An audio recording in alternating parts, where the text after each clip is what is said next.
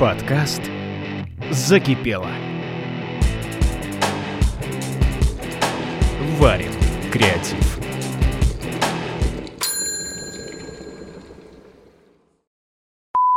Да, прям так. Да, мы клеили слово «э» из трех разных мест. В работе все время хочется достигать все время большего. Как много слов все время. Все время, все время, все время, все время. Как выкинуть слово «здорово»? Ну, 10 тысяч рублей. Я поняла, как буду заменять мат. Ты веришь в эти песни? И просто и дальше пошли снимать. Смонтируйте нам что-нибудь. Я такая. Я показывала сиськи на концертах. Здорово. Классно. А как насчет Брака больше нет. вырежем заново? АСМР. Ой. Привет, дорогие слушатели! На связи снова Настя и Вика. Всем привет. И сегодня у нас плюс одна вдохновляющая история о достижении задуманного, чем-то напоминающая сон-мечту фаната-рокера. У нас в гостях человек э, к своим 23 годам, успевший попробовать себя не в одной сфере и теперь являющийся частью СММ-команды группы Би-2 и управляющий магазином мерча барабанщика группы Бориса Лившица. Таня Лаврентьева. Таня, привет. Привет. Как ты меня круто представляешь?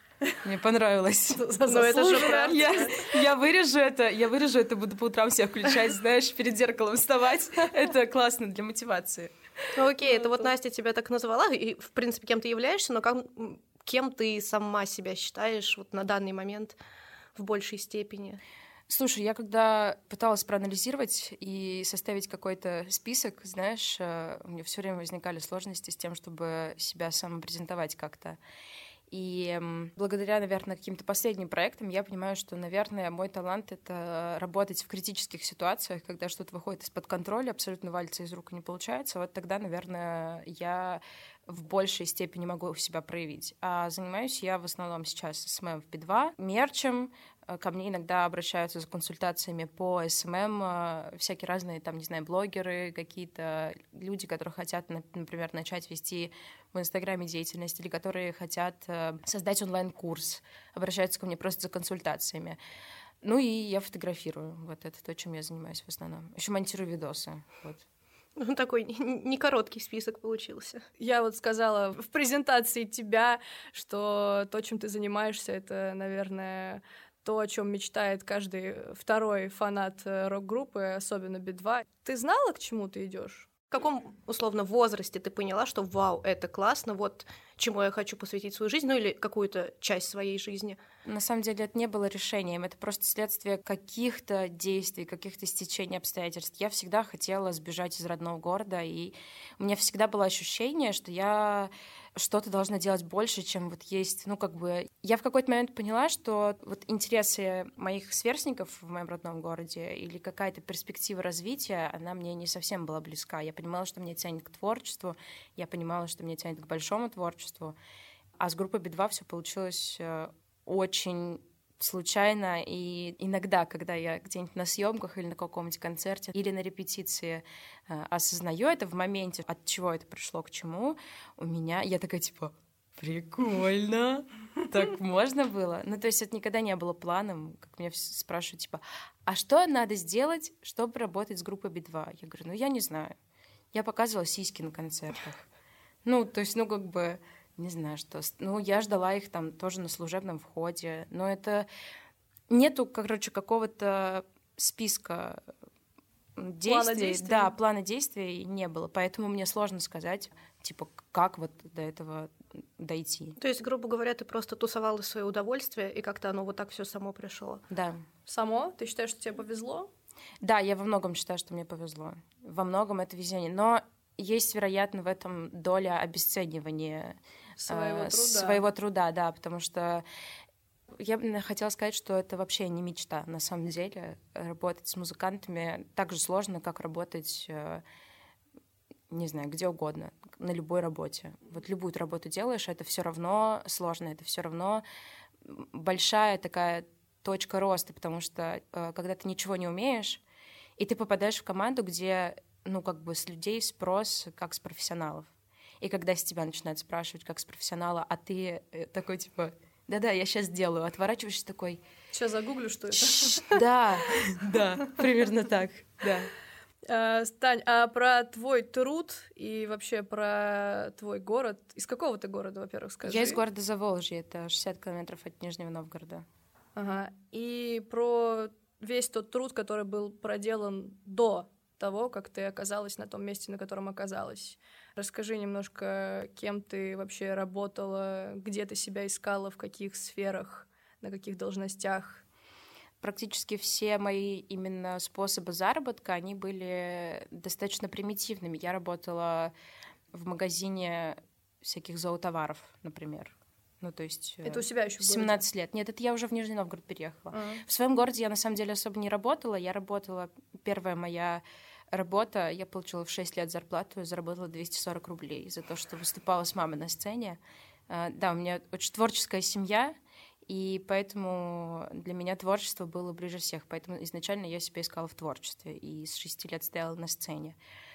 Что делала? Пела? Танцевала? Нет, у нас был, были цирковые номера с животными. У нас были дрессированные собаки, кошки, голуби, курицы, фазаны, кого только не было. Круто. Да. Ну, танцевала, я пела, да, я занималась конным спортом. То есть я много чем позанималась благодаря маме, которая меня поддерживала во всем. Я очень много попробовала, поэтому у меня сейчас нет страха пробовать что-то новое. Это на мне так сказалось прекрасно, что чем бы я сейчас не начинала заниматься, у меня это зачастую, зачастую очень быстро получается. Классно. А по поводу работы уже, которая у тебя есть сейчас, ты получала какое-то специальное образование или обучалась этому где-то, или все, что ты умеешь, ты освоила сама на практике, скажем так? Я понимаю, что самые важные навыки, которые я получила, они на самом деле приобретались именно в процессе работы. Если говорить о навыках, которые нужны мне для работы какие-то профессиональные, я нигде не училась, я не получала никакое специальное образование, но ходила на несколько курсов локальных по каким-то... Я ходила на motion дизайн, я ходила, проходила курс по фотографии специальный отдельный. То есть когда я понимала, что есть какая-то сфера, в которой мне бы хотелось сейчас делать больше, чем я э, могу, я ходила учиться на какие-то локальные курсы, а так, чтобы получать образование, там, идти на СММщика куда-то, нет. Мне кажется, что система образования, ну, как бы, вообще образовательные учреждения мне не нравятся. То есть ты в целом считаешь, что это, как сказать, что мы это пережили, переросли, и нет необходимости больше в такой системе? Она мне кажется, мне кажется, что есть необходимость в новой системе. Мне очень нравится, я очень кайфую от детей, которые входят сейчас в новые школы. То есть вот я вижу детей своих друзей, например, и когда я с ними общаюсь, я понимаю, что школы, которые есть в Москве, это вообще что? Почему это настолько отличается от школы, в которой училась я? Ну, то есть школы, в которых училась я, они построены на каких-то детских травмах все время. Я сейчас уже начала понимать, почему это. Ну, то есть потому что там учителей маленькая зарплата, потому что все мы травмированные люди, потому что не было психотерапии и еще какие-то вещи. Но я думаю, что есть потребность э, в новой системе образования. Та система, по которой училась я, она... Ну, хотя, наверное, это тоже своеобразная школа жизни. Знаешь, мне кажется, что все эти травмы в итоге делают тебя сильнее. Ты уже меньше боишься облажаться, потому что ты уже столько раз облажался, тебе уже столько раз засрали твои одноклассники, столько раз тебе сказали учителя, что ты ничего не добьешься. Вот, то есть я сталкивалась с этим, поэтому мне не нравится образовательное учреждение. Ну, И... Да, это точно. Это Слушай... был как еще один толчок, да, того, что ты решила куда-то двигаться дальше, переехала.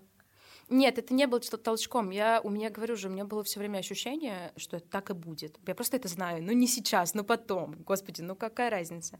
Мне один, э, однажды очень давно Боря как раз сказал такую фразу очень давно, еще когда мы не работали, как раз когда я была фанаткой, там ездила на концерты по городам, он мне сказал, всему свое время. Он просто как-то это мельком сказал, но мне настолько это запомнилось, что я, э, вот у меня, кстати, я заходила недавно ВКонтакте в свой, на свою стену, и там до сих пор в статусе висит эта строчка, и я такая, сколько же я уже пережила, ну, вот с этим вот ощущением внутри, что всему свое время. Поэтому это не было для меня толчком. Я просто с удивлением смотрела на учителей, которые говорили, из тебя не получится нормального человека. Я такая, да чё, ну в смысле, вы что, вы что, не знаете, что ли? Ну, come on. Всему же свое время. Да, да. И вот мне есть ощущение, что я и до этого как будто бы знала, что все, что должно случиться, оно случится в любом случае. Я в, из своего городка в Нижний я переехала, по-моему, в 14 появилась возможность пожить у друзей, параллельно работая в питомнике. Я тогда занималась собаками, у меня был период, когда я занималась хендлингом, у меня появился кокер, и я переехала как раз в питомник. То есть у нас были общие интересы, мы вместе развивались, а, у нас было общее дело, появилось. И получилось так, что была возможность как бы работать в этом питомнике, жить в нем и параллельно еще куда-то двигаться. Но нижний был таким как бы как это правильно сказать, промежуточной точкой, да, да. То есть и потом Москва. Как это да. получилось с Москвой? Было ли страшно? Это очень было страшно, конечно, это ужасно страшно. Ты переехала одна, получается, да? Нет, я тогда была замужем. Mm. Это как-то поспособствовало твоему переезду? А, ну, конечно, в определенной степени это поспособствовало моему переезду, но у меня была сложная история с, эм, с браком. Вот, как говорила моя мама, хорошую вещь браком не назовут. Вот, и поэтому... Это сколько тебе лет в этот момент, когда ты переезжаешь в Москву? Это был 2017 год, значит, мне было 18 лет. Это я уже на тот момент была, типа, 7 месяцев или 8 месяцев замужем. Ну, то есть, я так понимаю, брака больше нет, но в Москве ты, к счастью, осталась. Брака больше нет. Нет больше брака. Если говорить прямо, хотя, наверное, мне этот момент в жизни почему-то не очень хочется признавать, вот именно внутренне, э, то да, э, мой брак поспособствовал э, финансово, конечно, это была поддержка. Мне было сложно, потому что я на тот момент как-то так странно получилось, что я вроде внутри выросла, я понимала, что я могу работать, я могу как бы чем-то заниматься, но у меня еще было все равно такое ощущение, наверное, не знаю, может быть, это как-то связано с психологией или чем-то таким. У меня не было все равно ощущения, что я самостоятельный человек. Я все время ответственность за свою жизнь перекладывала на кого-то.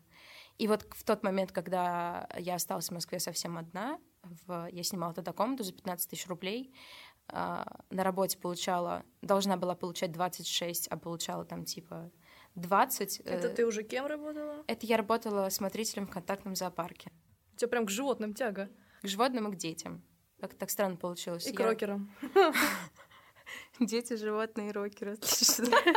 Просто я назову так свою рок-группу. Ты говоришь, было э, сложно, страшно и не просто первое время, а что позволило тебе не бросить все, не уехать обратно, не испугаться и все-таки вырасти уже во всех смыслах и стать ответственной за свою жизнь. То есть, может, не знаю, какой-то человек или какое-то твое внутреннее качество или событие, повлиявшее. Я думаю, что все вместе. У меня был такой период, когда меня уволили из зоопарка. Э, ну, очень странная история. Меня просто уволила управляющая, оставила, ну, то есть вообще без всего. Э, и я переходила работать в МТС. То есть я пошла работать куда-то, где я понимала, что вот куда я могу прямо сейчас пойти и там, типа, стабильно зарабатывать деньги. Я тогда не умела, я, я не знала тогда ничего про SMM, я, вот, вот, то есть у меня вообще этого не было в жизни. И э, в тот момент, когда я переходила с работы на работу, э, момент, пока я училась, я потратила, типа, все деньги, которые у меня оставались, и в какой-то момент я понимаю, что я заплатила за квартиру, и меня нет денег там, чтобы поехать, например, на работу. То есть у меня такой был период. И да, появился в моей жизни человек, который помог, но тогда у меня все равно был выбор. То есть мне надо было либо написать человеку, попросить о помощи, чего я вообще не умела делать на тот момент. Мне было сложно. Это как это? Я попрошу о помощи, это значит, что я признаю, что я слабая, это я признаю, что мне потребовалась от кого-то помощь, что я не могу справиться сама. Либо у меня был выбор, я оставляла себе все время 3000 рублей на обратный билет. Я знала, что у меня есть деньги, что я всегда могу вернуться домой. Из-за сложного детства у меня все время есть такая просчетливость. А, я все время жду какого-то подвоха. Я такая, вот сейчас что-то случится, и я буду к этому готова. Абсолютно точно. План я, всегда Да, есть, я да? всех победю. И я сидела, я помню, я сидела дома, ревела. Я подумала, ну все, это конец. Вот она закончилась история в Москве, очень быстро про- закончился этот сериал. И я тогда подумала, что э, совершить второй шаг, ну, то есть всегда можно вернуться обратно, но совершить второй шаг в это же, пойти в это же еще раз, пойти еще раз на переезд, это будет тяжелее, чем попросить помощи сейчас mm-hmm. э, и остаться здесь и попробовать еще раз.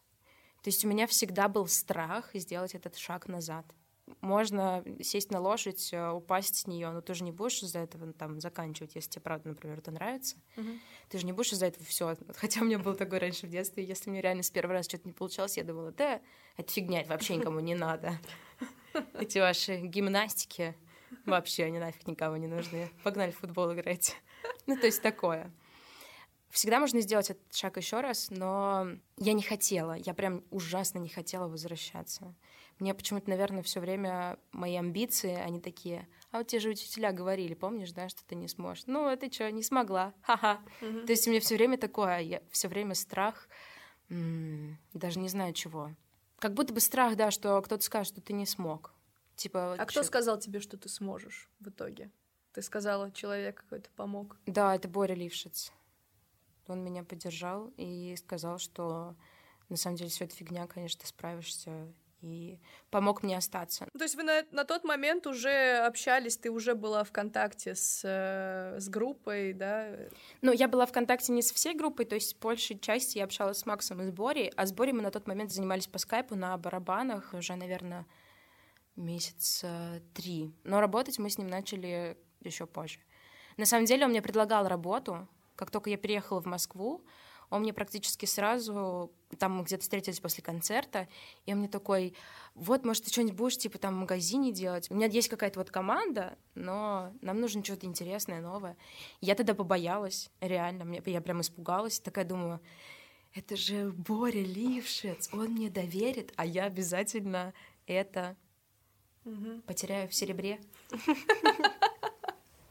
Я поняла, как буду заменять мат строчками из песен. Мне казалось, что я не могу его подвести. То есть, а попробовать что-то новое — это обязательно э, разрешить себе ошибиться. То есть, э, когда ты пробуешь что-то, ты даешь себе выбор, совершить ошибку или нет. Угу. И а я тогда не могла. Я не могла подвести Борю. То есть я как бы к нему относилась настолько, ну, как бы трепетно очень, что я считала, что я не могу его подвести.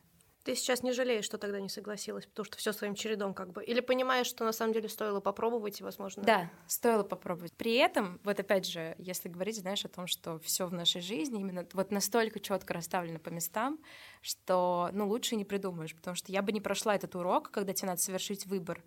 Либо ты отходишь, отступаешь назад, возвращаешься в родной город, все тебя чмурят, все тебя ненавидят, мать тебя выгоняет из дома. Ладно, это шутка. Но ну, мне тогда это так казалось. Я просто настолько с ужасом это вспоминаю. И я сделала этот выбор, и в итоге через какое-то время, ну, чуть попозже, но пошла работать с Борей. Я еще проработала в МТС, наверное, полгода или больше. Ну, каково это работать? Не конкретно с Борей, а в принципе в творческом коллективе. Как-то... Это очень классно. Это классно, да, я понимаю. Но это отличается как-то, я не знаю, той же работы в МТС, очевидно, отличается, но я в том плане, что все такие творческие, кто-то... Ну, сложные. Те же сложные, 100 пятниц на неделе или 7 и так далее. Там 107. 107. 107 пятниц на неделе. Ну да, э, сложно работать в творческом коллективе, очень. Надо очень много держать в голове.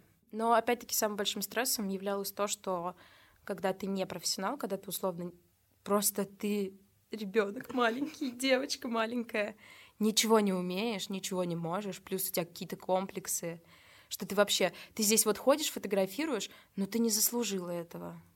Вот такое у меня было поначалу ощущение. И все сложно, нужно со всеми взаимодействовать, нужно знать, там, кого когда снимать, кого когда не снимать. Но это абсолютный кайф. Я вот э, недавно побывала на репетиции, я просто реально, когда нахожусь я в моменте где-то на полу с фотиком, я себя так офигенно чувствую. Я просто понимаю, что вот я там, где я должна быть. Вот это круто. Когда тебе пришло такое осознание, что ты на своем месте уже? Ты уже сейчас можешь сказать, что ты заслужила быть здесь, и ты кайфуешь, а не боишься и не думаешь, что ты тут какой-то самозванец. Я скажу, что это два состояния, которые периодически приходят ко мне. То есть я то в одном состоянии пребываю, то в другом. И в моменты, когда я понимаю, что у меня, в принципе, получается выполнять мои рабочие задачи, есть воздух в пространстве для моего творчества. То есть я, например, каждый раз э, радуюсь безумно, как первый раз, когда Левчик выкладывает мои фотки, или Шурик, или вообще артисты, когда укладывают мои фотографии, я такая, да, выкусите. Ну, то есть, и причем я говорю это, наверное, людям, которые вот говорили, что у меня что-то не получится. Хотя это, возможно, такая возможность доказать самой себе, что и ты смогла. Вот Ты смогла. А что семья? Семья поддерживает э, все твои начинания сейчас? Твой переезд, то, что ты бросила всю ту жизнь, которая была, и у тебя такое разделение на до и после, то, что ты уехала в Москву без э, понимания четкой перспективы, что ты будешь там делать. У меня, к счастью, практически с самого детства, ну, наверное, все-таки с момента переезда в Нижний Uh, у меня всегда была свобода в праве выбора, даже когда я выходила замуж в 18 лет, хотя абсолютно всем вокруг было понятно, что это какая-то тупость. Mm. Все смотрели и такие, типа, что? Кто-нибудь скажите ей, что это странно. Как, знаете, этот мем? Помогите, девочки. Да-да-да. Возьмите, пожалуйста. Да, это просто, это вот, мне кажется, то же самое. Но мне всегда позволяли совершать ошибки, мне всегда позволяли пробовать что-то новое, меня никогда не ограничивали, никогда не осуждали, тем более родители. Ну, то есть у меня родители в разводе, и папа практически не принимал участие в моей жизни, но мама всегда такая, типа, хочешь, пожалуйста, вот, хочешь конный спорт, хочешь э, танцы, хочешь вот еще что-то, хочешь mm. вот это, вот на это у нас нет денег, хочешь вот другое. Ну, то есть она всегда меня поддерживала, она такая в Москву классная. Я когда позвонила первый раз и сказала, что я буду работать с Борей, она так за меня радовалась. Просто она настолько была счастлива, она как будто бы знала внутри, что это сделает меня счастливой. Это потрясающе. Мне кажется, вот я всем желаю реально найти такое дело в своей жизни, которое будет делать вас счастливыми. Хотя и моменты какой-то горечи и, и вот в это приступы самозванства это тоже нужно, потому что все-таки я поняла за какое-то время, что это точка роста. Как ты с этим борешься? Вот когда тебя накрывает такая волна отчаяния, ощущения, что ты не там и не тот, как, что ты делаешь? Я все время проигрываю эту борьбу. Всегда к сожалению. Проигрываешь, потому что она постоянно возвращается? Да, без этого невозможно. Я раньше считала, что должен быть какой-то идеальный мир, в котором ты все время творец, в котором ты все время реализовываешься. Но, например, после сильного выгорания, уже где-то полтора, наверное, года, хотя нет, год, наверное, прошел. Год прошел, как я очень сильно выгорела, и я до сих пор не могу прийти в то состояние, когда бы я могла реализовывать творческие проекты свои какие-то помимо работы. Поэтому самозванец во мне, он всегда, он такой, типа, а вот ты сейчас делаешь коммерческий проект, который тебе вообще-то не очень нравится, вместо того, чтобы пойти там взять... Э, у меня есть много инструментов для того, чтобы воплощать творчество, классное творчество. У меня есть вот музыканты, есть, есть какие-то друзья, которые готовы все время, которые готовы, например, в заброшку поехать куда-то в лес ночью фотографироваться. И все еще ждут фотографий. Да, кстати. А, а ты мне не напомнила, между прочим. Вот напоминаю. Хорошо. Если вы слушаете этот подкаст, пожалуйста, напомните мне тоже об этом, чтобы я скинула наконец-то Вики фотографии. То есть у меня есть много инструментов, но все время все время есть вот это вот, да что я буду? Люди вон как, вон что, какое творчество делают, а я что-то со своим этим полезу. Все время есть это сомнение, зачем это делать кому это нужно. А, а приведи пример, что ты сейчас имела в виду, когда ты говоришь себе, ты делаешь сейчас коммерческий проект, который тебе не очень-то нравится. Например, монтаж какого-то проекта, который длится уже очень долго, вот, который я делаю сама с нуля.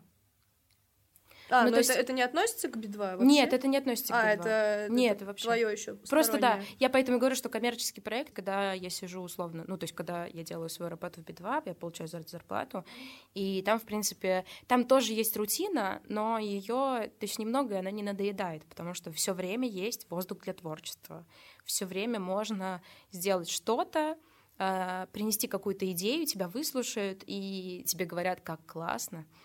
А коммерческий проект — это то, что я... Ну, то есть если я разово где-то с кем-то работаю, получаю за это денежку и все прощаюсь, для меня это коммерческий проект. И у меня таких проектов достаточно много. Есть интересные, есть неинтересные. Слушай, а, то есть, получается, на свои какие-то личные проекты у тебя времени не хватает? Или ты и не хочешь что-то свое сделать, прям вот чисто свое? Это вот все прям. равно, это опять-таки выбор. Я все время выбираю деньги.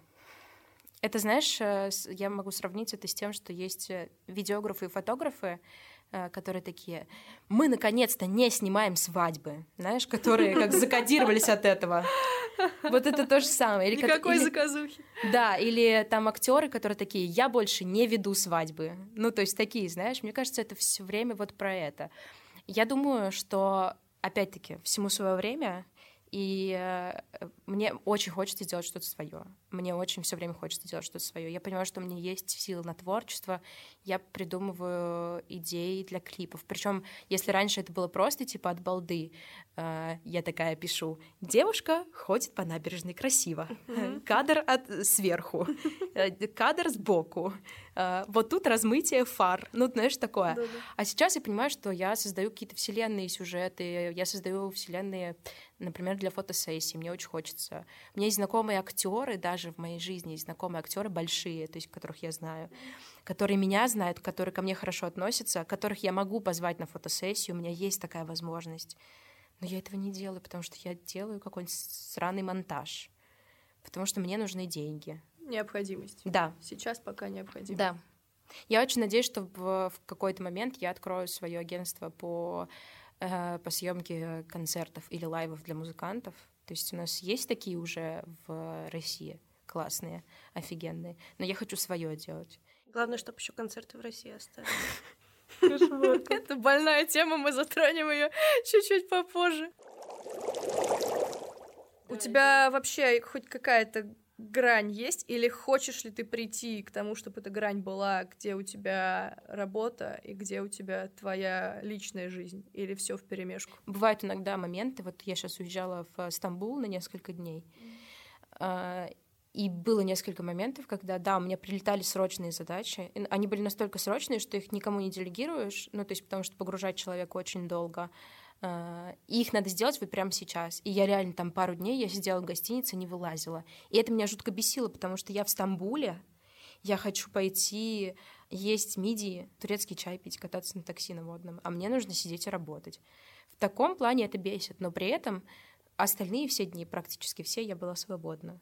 Просто потому что не прилетали задачи. То есть у тебя есть там пару часов, ты где-то затупил, что-то в какой-нибудь кофейне есть пару часов, ты поработал ответил там кому-то по обратной связи, еще что-то сделал.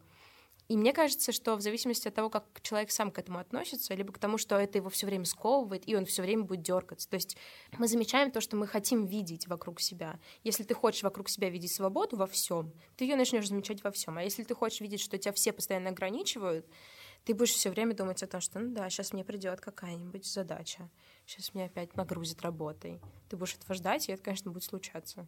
Вот это крутое мировоззрение у тебя. Вот это мне нравится. Это реально можно совет так каждому давать про это, как относиться ко всему. Это знаешь, э, как в психологии говорят, что человека нельзя обидеть, он может только сам обидеться. Ты все время выбираешь, ты видишь это как, э, как что, это для тебя что. Самое важное — разговаривать с собой, задавать себе как можно больше вопросов. Это меня угнетает или это, например, мне дает что-то опять хорошее?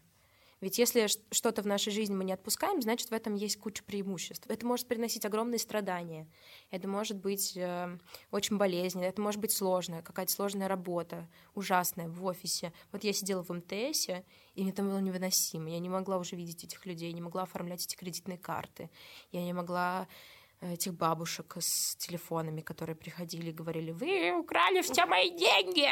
Я говорила, ну, конечно, да, я сижу только что, как вы узнали? Черт. Я не могла все это, хотя люди, которые работали там со мной, они были классными. То есть это, наверное, единственное, что меня держало там. Все время есть какие-то преимущества. Даже если это сейчас не дает тебе прилива каких-то сил огромных, все равно есть какое-то преимущество. Зона комфорта. Слушай, про зону комфорта, и вот ты сейчас вкинула фразу такую, что человека нельзя обидеть, он может сам обидеться. Мне кажется почему-то, что у тебя много было бы причин обидеться. Как насчет хейта со стороны э, всех других фанатов группы? Ну, просто как бы, опять же, да, возвращаясь к тому, что наверное, на твоем месте хотела быть там каждая вторая, если не каждая первая э, фанатка, а вот его заняла ты, и встречалась ли ты с этим, и как ты к этому относилась? И как относишься теперь? Ребята, если я заняла чье-то место, пожалуйста, если вы тут сидели раньше, напишите мне. Я просто не знала, что вы тут сидели. Я так скажу, хейт без причины — признак дурачины.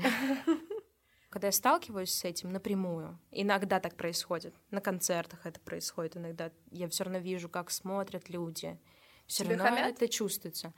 Нет, мне в открытую не... Ну, было пару раз, когда я там поздоровалась э, с девочками на концерте, с которыми мы уже были знакомы, а они очень показушно отвернулись. Ну, как бы я такая, ну окей, хорошо. Я очень сочувствую людям, если кому-то доставляю боль э, или там какую-то неприятность. Э. Если есть конструктивное что-то, если я кому-то что-то конструктивное, там, где-то перешла дорогу или кому-то сделала пакость какую-то, я всегда готова выслушать человека и всегда готова признать, что я не права, извиниться или компенсировать как-то эмоции, которые там он из-за меня испытал. А когда это, ну, типа, ну, то есть, главное, тебя это не досаждает. В первое время, когда я начала работать только-только с Борей, и я поняла, что люди, с которыми там раньше хорошо общались, они теперь почему-то они не хотят со мной общаться или почему-то игнорируют меня, мне это прям было больно. Знаешь, по-детски обидно, когда э, когда друзья без тебя ушли гулять. Mm-hmm. Вот такое было ощущение. Э, очень странное. Но потом, э, когда я начинала больше понимать себя, начала работать с психологом, э, начала больше понимать эмоции других людей. Я не читаю их как открытую книгу, но все время у меня есть интерес к человеку. То есть заведомо всегда у меня есть интерес к человеку. Мне кажется, это самое важное. Я этому себя, ну как бы я себя к этому приучила что человек может быть какой угодно. Он все равно человек, он тоже был там маленьким ребенком, ему кто-то сделал больно, или у него что-то сейчас не получается. Он себя плохо чувствует. Я же тоже себя иногда так чувствую. Вот как ты считаешь, какие твои самые, самые сильные положительные качества, стороны, которые э, толкают тебя вперед и приводят тебя к твоим э, желаниям, к твоим целям? Что ты в себе поощряешь? Чем, какими качествами ты гордишься в себе? Положительные качества — это качества, которые можно взять и куда-то положить. Нравится, мне так говорит мой психотерапевт. Я думаю, что на самом деле меня двигают вперед не только положительные качества. Как бы я их не охарактеризовывала, с самого детства меня двигает э, желание выбраться из бедности. Это, наверное, самое сильное качество, которое, в принципе, есть у людей, но оно может как быть, так его может и не быть. То есть, э, не знаю, появилось ли оно у меня в какой-то момент или я с ним родилась, но мне все время хотелось выбраться и сделать свою жизнь более классной, более комфортной, э, чтобы я могла себе позволить того, чего не могла позволить в детстве. Чтобы я могла, например, маме что-то позволить, там какой-то подарок сделать дорогой. Для меня вот это было главным двигателем, поэтому я решила переехать в Москву. То есть я на тот момент еще, когда переезжала, я не знала, что я буду работать с Би-2. Впоследствии решила переехать. Это выбраться из бедности, все время чувствовать того, что ты самозванец, а тебе хочется, мне хочется признания. То есть я себя чувствую самозванкой, а мне хочется, чтобы люди увидели, что я на самом деле не самозванец, что я на самом деле классный, креативный человек. То есть вот это желание признания именно людей со стороны. Оно может быть, то есть мне не обязательно всеобщее признание. Я не стремилась никогда к тому, чтобы завоевать сердца миллионов. И когда мне получается поработать с людьми, с которыми мне нравятся в жизни, вот которых я там слушаю или с которыми я, которых я смотрю, это для меня тоже наивысшее удовольствие. Вот ты была э, фанаткой Би-2, ездила за ними там по городам, на концертах, организовывала флешмобы. Сейчас ты работаешь с этой группой уже сколько? Надо сказать, что с Би-2 я работаю с ноября прошлого года. То есть до этого я все время работала с Борей. Что-то поменялось? Я прошла этот рубеж один раз. В тот момент, когда тебе вот один раз ты понимаешь, что какой-то большой музыкант, скажем так, с галочкой, типа в Инстаграме, ну, условно, mm-hmm. Mm-hmm. когда ты понимаешь, что он тебе там отвечает на сторис, вы что-то взаимодействуете, ходите там кофе попить, еще у вас какие-то дела, что общее. Когда ты один раз это пройдешь, потом ты уже ко всем, как бы, условно, людям относишься так же. Ты понимаешь, что, окей, это те же люди, у них тоже есть комплексы самозванцев. Когда ты понимаешь, что у больших артистов уже, у прям вот у, ко- у которых достижений, ну, уже, уже куда больше, то есть которые признаны всеми, когда ты понимаешь, что даже у них есть комплекс самозванца, ты такой, так это нормально, и это нормально. Когда ты ненавидишь все, что ты сделал, это нормально. ну, то есть, условно так. Я говорю сейчас не конкретно про Би-2, я говорю, в принципе, про артистов, с которыми я знакома. И это прикольно. Говорю, в моей жизни повезло мне с людьми. Вот это, наверное, самое ценное, что есть. Мне везет с людьми, которых я встречаю. Слушай, вот эта вся романтика концертов. Не могу не задать вопрос, а теперь что? Ой, это самый страшный вопрос. Я тоже сегодня об этом думала. На самом деле классно, что я пришла, потому что у меня появилась... Э, как будто бы появилась нужда порассуждать о том, что дальше. Я не знаю. Сейчас такое сложное время, когда вообще сложно сказать, останется ли у творческих людей возможность делать то, что они делают. Я бы с радостью сказала, что а дальше больше концертов, больше контента, больше работы, все лучше, мы усовершенствуем все, все будет классно. То, чем мы и занимались, в общем-то, все это время. Но сейчас сказать сложно. Очень хрупкий мир, очень. Э, некоторые события последние дали понять нам, начиная с 2020 года, что мир просто хрупкий, он просто...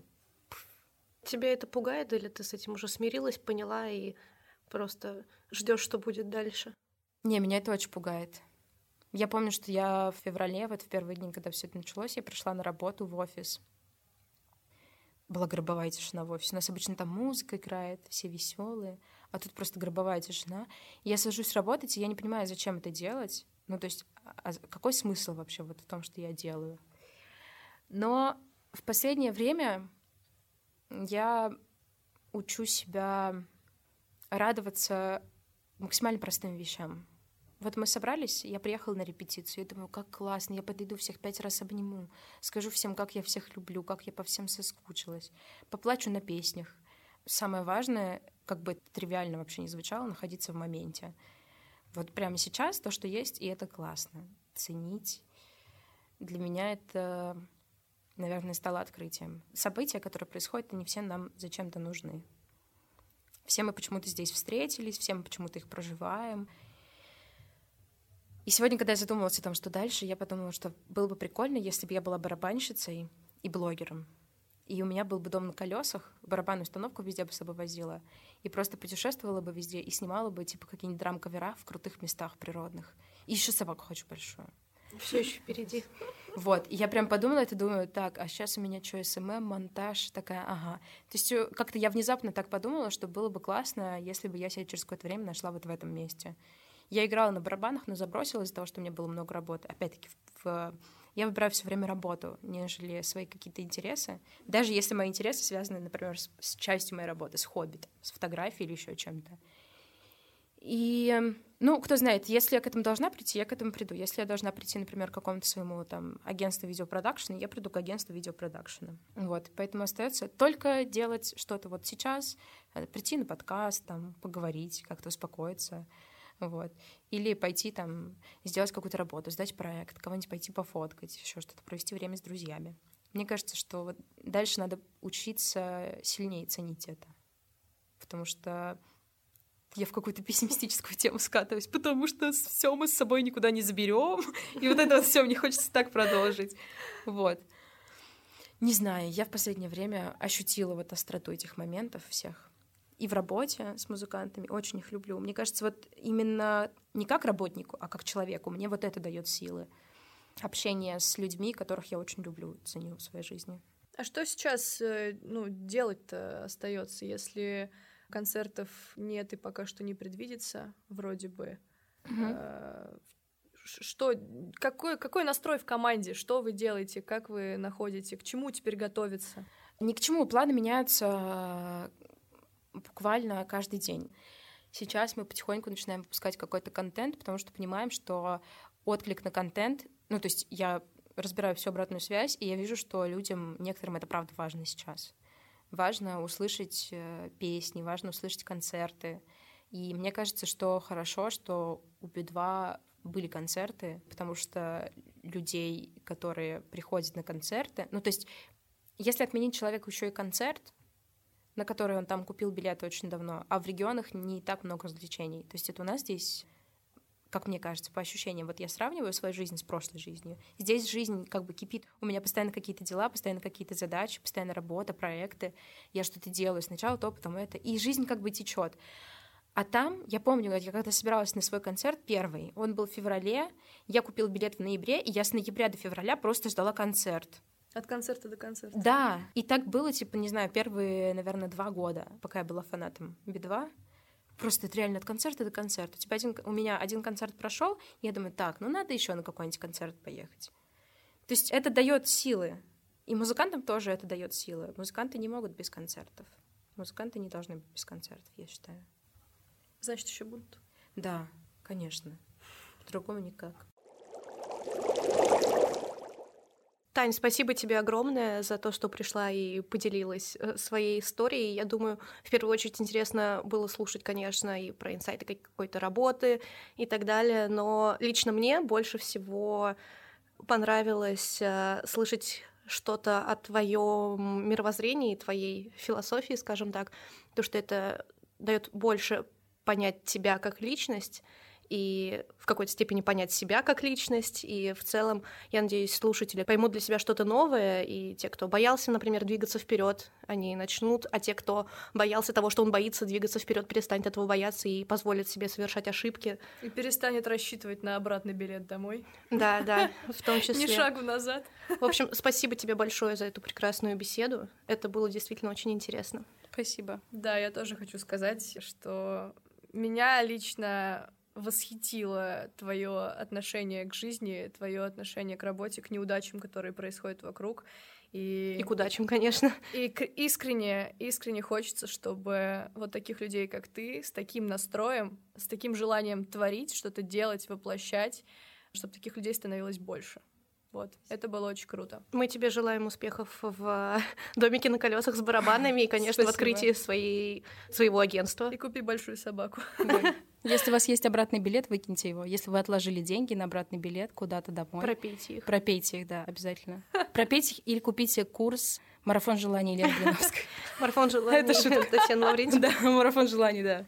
Я, я буду новым Гусейном Гасановым. Так, ну а для наших слушателей это еще не все. Мы еще хотим анонсировать крутой розыгрыш от Тани. Таня, что ты подаришь самому активному закипевшему? Я, кстати, придумала условия для розыгрыша. Супер. Пусть человек напишет, э, относительно чего у него закипело в последнее время. Только это должно касаться его самого, не событий вокруг происходящих, а вот его самого. Что внутри него по отношению к себе закипело, насчет чего.